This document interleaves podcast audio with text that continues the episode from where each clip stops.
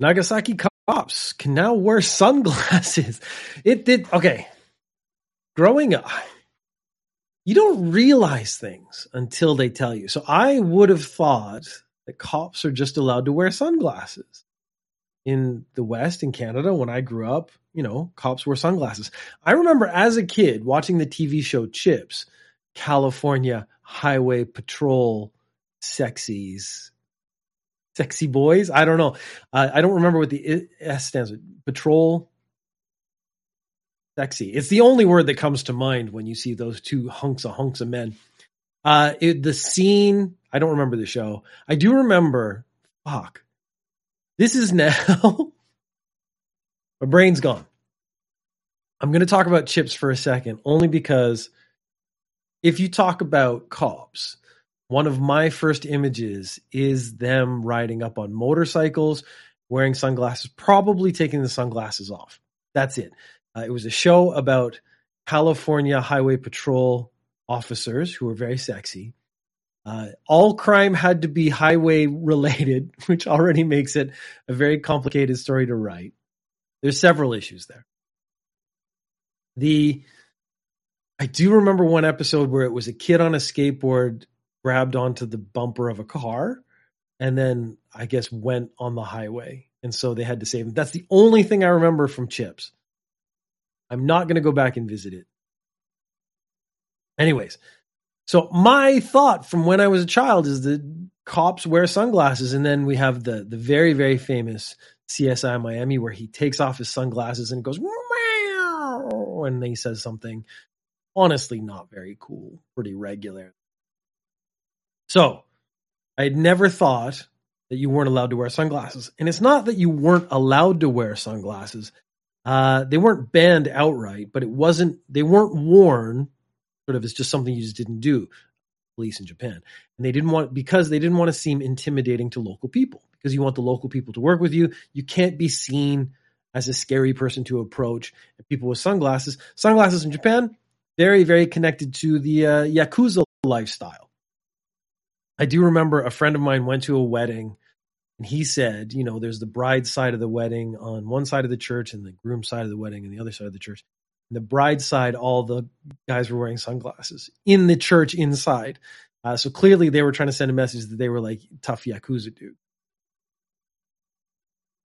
Anyways, the officers were kind of complaining when they were on patrol. It's very sunny in the summertime.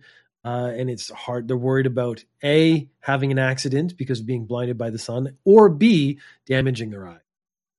So to prevent accidents and reduce damage to eye health, also, so that they can whip them off and do a really cool C S I Miami thing. And let's face it, sunglasses are sexy. You could be more Chips-like. So you could put the S in Chips. Okay, that's the title theme. Okay, got it. Got it on the second try. This is a story that has come back irregularly, and I'm fascinated by it because it is part of the modernization of Japan as a culture, demonstrates the resistance Japan has to moving forward and integrating people who are not initially natively Japanese. And the thing is, the kids in these stories were born in Japan. They might have mixed heritage, but they were born in Japan, so they're Japanese kids. But they are not, you can see that the country has not come to accept them as Japanese kids yet. thirty-seven thousand signatures have been collected calling for an end to hair discrimination.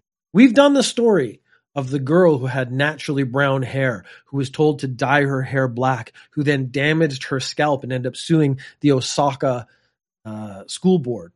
We did the story.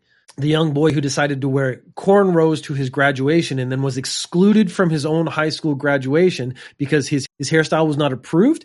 The the thing is that we haven't seen that kind of hair before, therefore you're not allowed to wear it. Such a bullshit reason, but I mean, that is what they said. The petition is calling for a revision to problematic school rules. And basically these are exclusionary school rules. And they're saying the problem is these school rules encourage bullying. So it's basically state-sanctioned, or in this case, board-sanctioned bullying by teachers or other students to students who have not naturally black straight hair. So if you have, there's a story that came out of someone who had naturally curly hair. They had to get a certificate to show to the school board that this was naturally curly hair and that they hadn't been perming it. Uh, there's the brown hair. They had to prove that they weren't dyeing their hair. The school rule needs to be changed. So way back, and this is because I ended up talking about it, people tried to come at me on the internet. But there was a rule that you had, as part of the school uniform, you had to wear white underwear. And I saw the immediate problem with that is sooner or later, it means someone has to check if you're wearing the right color underwear. Gross teacher stories are pretty common. I actually cut out, I think, two this week. It was a teacher taking upskirt photos and a teacher doing something else creepy. There are a lot of creepy people in a lot of places. So you don't want teachers checking your child's underwear. That was, that was it. Like that, I was like, you know, just straight up, this is not something you want teachers to do. So they needed to change the rule to the underwear just shouldn't be visible. Because I was actually thinking like the girls tend to wear a white shirt. So if they wore a colored bra or something, it would show through. That would be enough to say, you know, you have to wear white or a neutral color. But basically make the rule, we can't see your underwear. If we can't see your underwear, no problem. I don't actually say what color it is. That's the saving point. This is the same. You have to change the rule. So right now the rule is you have to have black straight hair and it might be to your shoulder or something like very specific about the cuts.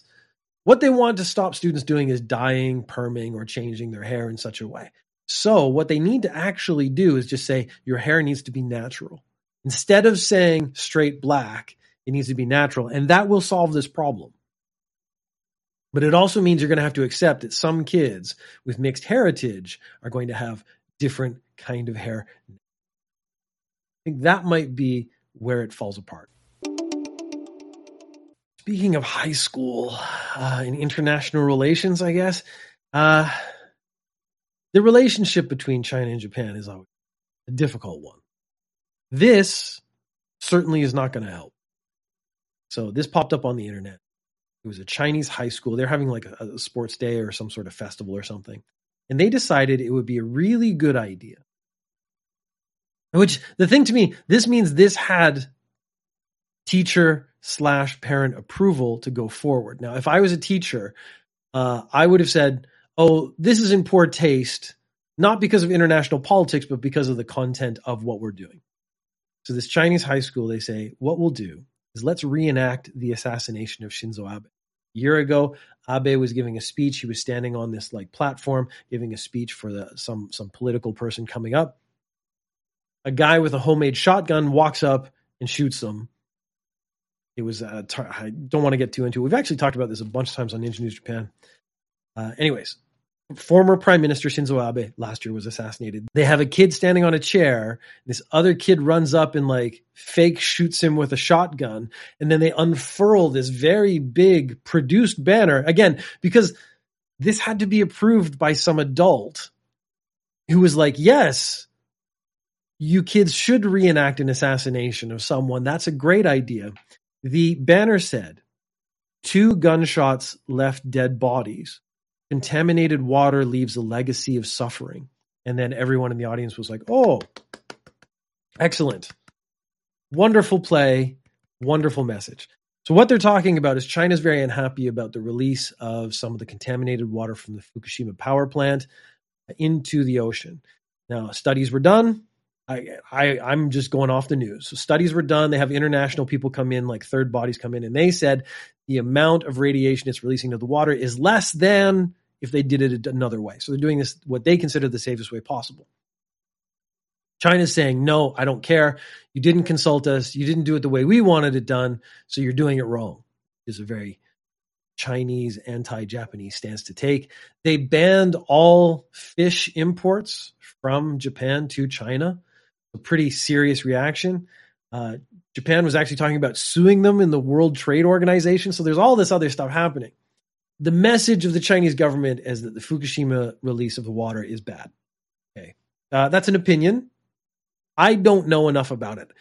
It seems like, from what I've read, but of course I read maybe biased material, I don't know, that this is the best way. Uh, Russia and China were at one point saying you should put it up into the air and it will disperse more, so there'll be less in one place at one time. I don't know. I just don't know. I mean, let's just leave it at facts. I don't want to say something that ends up being not true. Uh, I'm fairly ignorant on this issue, but it seems like they've taken steps to make sure that they're doing it the the safest way possible at the moment. Five years from now, we might find out that was one hundred percent incorrect. That wouldn't surprise me either. The little play these Chinese kids put on, though. Shinzo Abe, former prime minister of Japan, being assassinated has nothing to do with Fukushima. He wasn't prime minister. He didn't have anything to do with the release of the wastewater. He was already dead by that time. Uh, they seem to have just decided, let's take a dramatic moment in recent Japanese history, reenact that, and connect it to something we don't like. So the undertone of the violence and the threat is maybe what I don't like. Because if I was teaching my kids, uh, even if there was countries I don't like, I was about to think of if there's a country I don't like, but I've every country I've been to, I've liked, and I've liked the people I've met. I can talk as a teacher. As a teacher, if my students came to me and said, we would like to reenact the assassination from another country, another country that we traditionally or have been conditioned to not like. The hatred towards other countries in Asia is very much, I believe, nurture, not nature. It's a taught thing.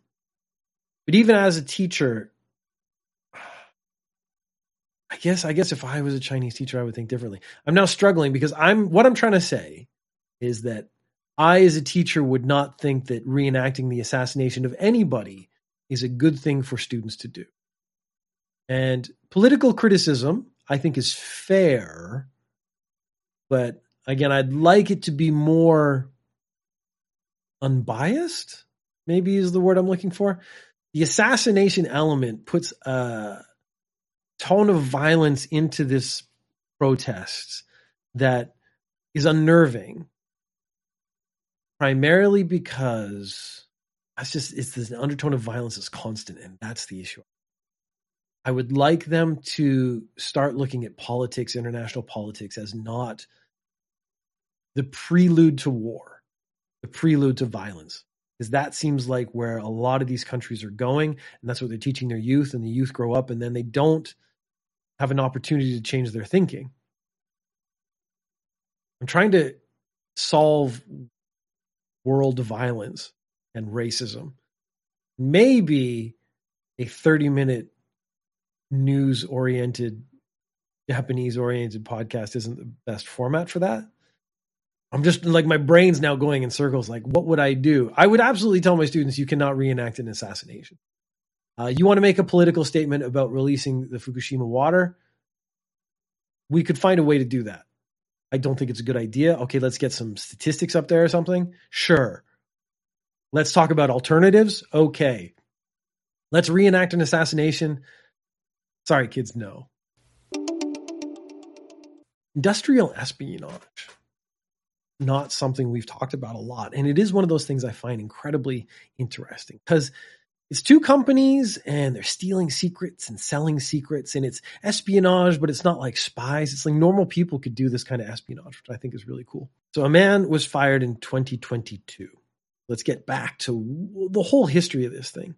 He was He was fired for stealing, a suspicion of stealing data from a glass bottle manufacturer. So what they do is, in Japan, this Japanese company, they create ultralight glass bottles, glass being easier to recycle. And if it's ultralight, you can make more bottles from less glass. This could be valuable because you could see things like plastic bottles being made more illegal in the future or difficult. So a very light glass could be the next stage in sort of the environmental gains that they're making in the world. He sold this to a Chinese competitor. He joined the Japanese company in two thousand three. From two thousand thirteen to two thousand seventeen, he was part of the overseas team as an interpreter. And they suspect he stole the information from the company in twenty sixteen as he was working for an interpreter in China, and then would have had sort of deeper connections with some of the Chinese uh, employees that he was working with. Maybe they would have convinced him to do it. He was fired because of his suspicious connections to the Chinese in twenty twenty-two. And around the same time, one hundred eighty-nine point six million yen was sent to his wife's company, where she is on the board of directors. And they didn't really explain why. So what they think This guy working for this company, this glass company, stole the information, gave it to the Chinese company. The Chinese company paid the wife uh, so they didn't go directly to him in the hopes of hiding it. But that one hundred eighty-nine million yen is pretty noticeable. It was caught pretty quickly. So I want to see how this plays out. And I actually, again, very, very interested in what is the punishment for corporate corporate espionage. No one is physically hurt by this. The secondary issue is that the, the secret's already out there. That Chinese company has a secret. So they could put this Japanese company out of business, possibly, if they utilize that information to the best of their abilities. Uh, I'm going to be watching this story. I'm hoping we get more information, more comes out in the future, because this is really interesting. Johnny and Associates, uh, we've hit this one the last three weeks in a row now. They had a press conference. And in the press conference, they're going to deal with some of the issues that have been coming up. Like, okay, what are we doing with our company? We're going to change it to Smile Up Company, and they're going to deal with restitution for the victims of the sexual assault that have happened over the last twenty, thirty years. Uh, they need to have a press conference and answer some, que- answer some questions. So turns out they made a blacklist of outlets and reporters they will not talk to, because nothing shows how much you want to like repair a situation than like being like, oh yeah, yeah, we want to be open and transparent, but we're not talking to you or you or you or this company. Uh, we want to redress past issues, but if we're not going to talk about specific past issues. The list, so this company called F T I, they put together the the press conference. They are sort of the promotion company, the the organization that's putting this press conference together. They say that Johnny's didn't have a part in making the list, which I think is almost impossible, because how would they know which companies or which reporters to not allow to ask questions? Unless there's just like, oh, this guy from Ninja News Japan has a reputation for asking the hard questions. Let's just put him on the blacklist. But you know Johnny's must have had some input as to who would and would not ask the worst questions. They claim that the list was made so that the press conference would run smoothly with the limited time uh, the venue was available, which I think is absolute bullshit. I mean, it's all bullshit, of course. They're just trying to get out, dig themselves out of the hole. But of course, you do this kind of stuff, what you're doing is showing just how deep the hole is. The press conference had a one question per company rule. So if you had three reporters from one company, all three of them could only ask one question. Didn't matter how many people were there. Some reporters started shouting out because they weren't being picked. So these were probably the reporters on the blacklist. So they accidentally showed some guy, a reporter, the that there was a blacklist. And he, of course, then went and reported it. And now it's caused a big problem. Uh, maybe Johnny and Associates needs to just change the whole tack from, okay, we not only were we sexually abusing people and trying to cover it up, maybe we should just stop trying to cover stuff and try to deal with it and try to make the world better. No, no, let's just keep going down the path we went down before because it worked so well. Two Portuguese people tried to get into Japan.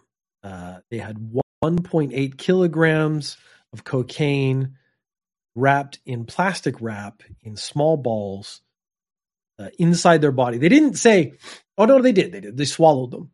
So what they did is they took the one point eight kilograms of cocaine. They wrapped it into fifteen gram balls wrapped in saran wrap or plastic wrap. I have an issue with that. Like, I could swallow a lot of stuff. I, I didn't know.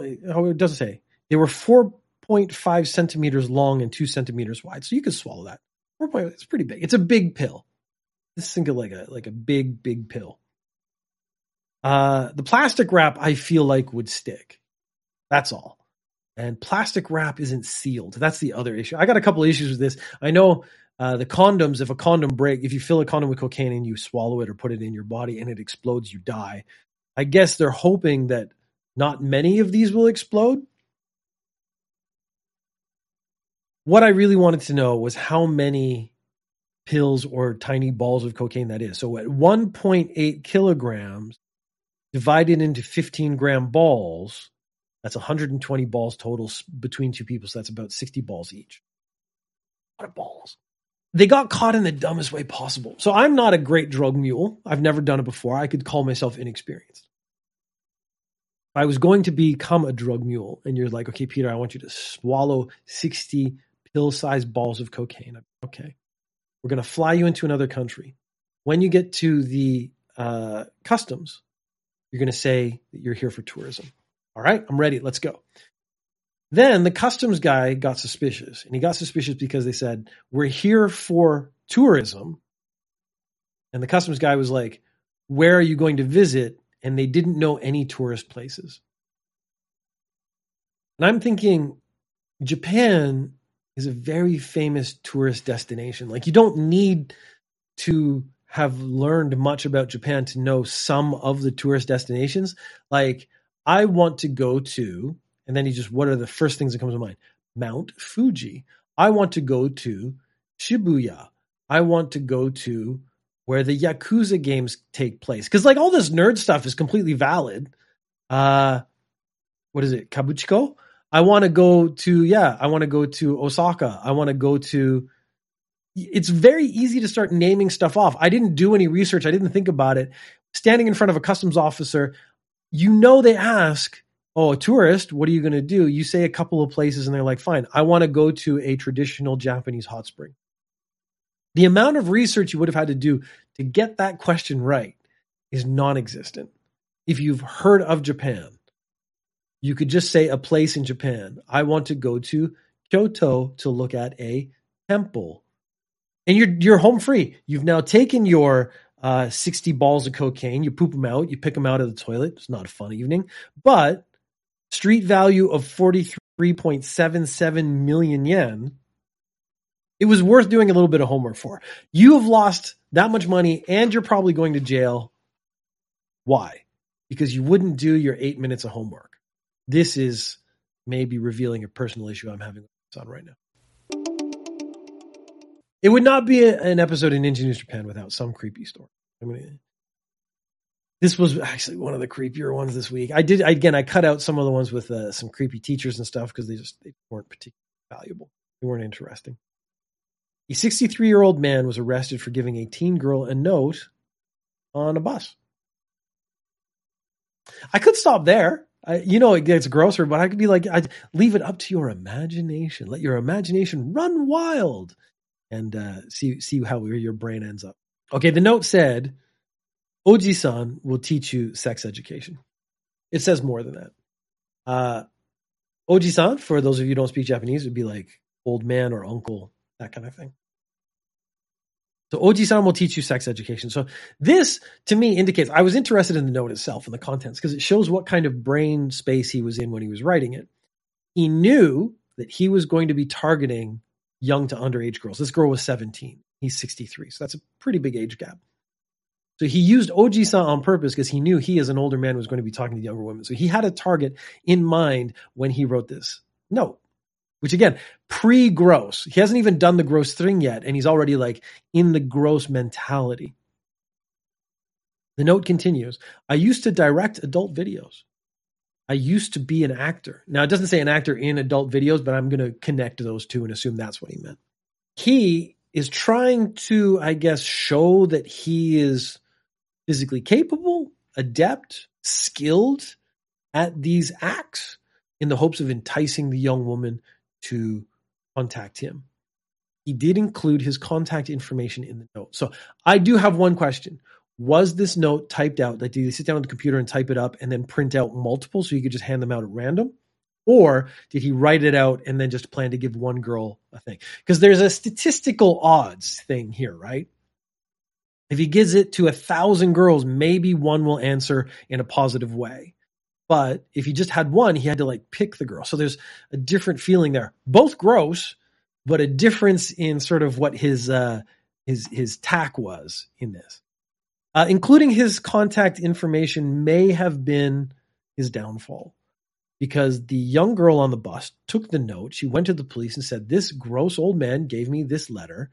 This is his phone number or his other, like his email or something. Please track him down and have him arrested. And that is exactly what the police did. So, do I need to give advice on this one? Don't include your contact information. But now the guy's like sitting there going like, but if I don't give my contact information, how is she going to contact me for all the crazy weird sex? So you have created a dilemma for yourself uh, in that you should have grown up and realized this was a bad idea.